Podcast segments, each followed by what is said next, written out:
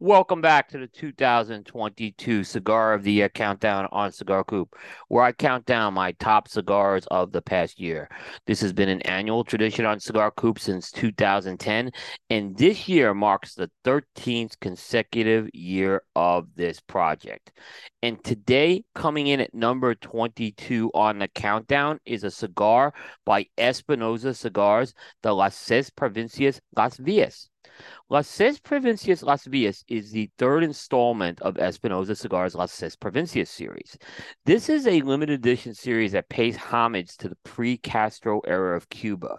The name Las Seis Provincias means the six provinces, and it refers to the six provinces that existed prior to the takeover of Cuba by Fidel Castro. Now, this line has essentially become Espinosa Cigars' most premium limited edition line to date. And one thing that you'll find about this series is that each installment has a different blend, it has a different vitola, and it has different packaging and different artwork associated with the packaging.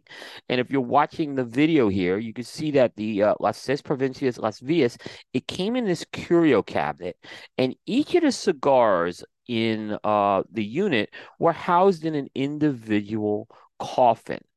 As far as the blend goes for Las Seis Provincias, the cigar itself is a Nicaraguan puro, meaning it uses 100% Nicaraguan tobaccos for the wrapper, binder, and filler. And as far as the Seis Provincias series goes, this is the first time all Nicaraguan tobaccos have been used on one of the installments for this series. The cigar itself is a 5.5 by 54 box pressed Robusto Extra, and it's produced in Nicaragua out of AJ Fernandez's San Latino factory, and that is a factory where Espinosa has done a lot of their production, in addition to producing cigars out of the La Zona factory. Flavor-wise, Las Seis Provincias, it delivers a very nice complex profile. There, you're going to get flavors of cocoa, cherry, earth, pepper, and even some metallic and savory notes, which really kind of play well into the whole assortment and complementary notes that are out there. The cigar itself also has, I would say, the boldness that Espinosa Cigars is known for. It's a cigar that starts out medium to full-bodied before progressing to full-bodied in the second half, and it's countered by medium to full strengths. So you're going to get some of that Espinosa pop, and at the same time, you're going to get a nice flavorful and nice complex smoke, and that's something that really made this release quite enjoyable. As far as this installment of the countdown at number 22, it also kind of is a landmark installment in that Espinosa Cigars has become the first company to land a cigar on the Cigar Coop countdown for 10 consecutive years.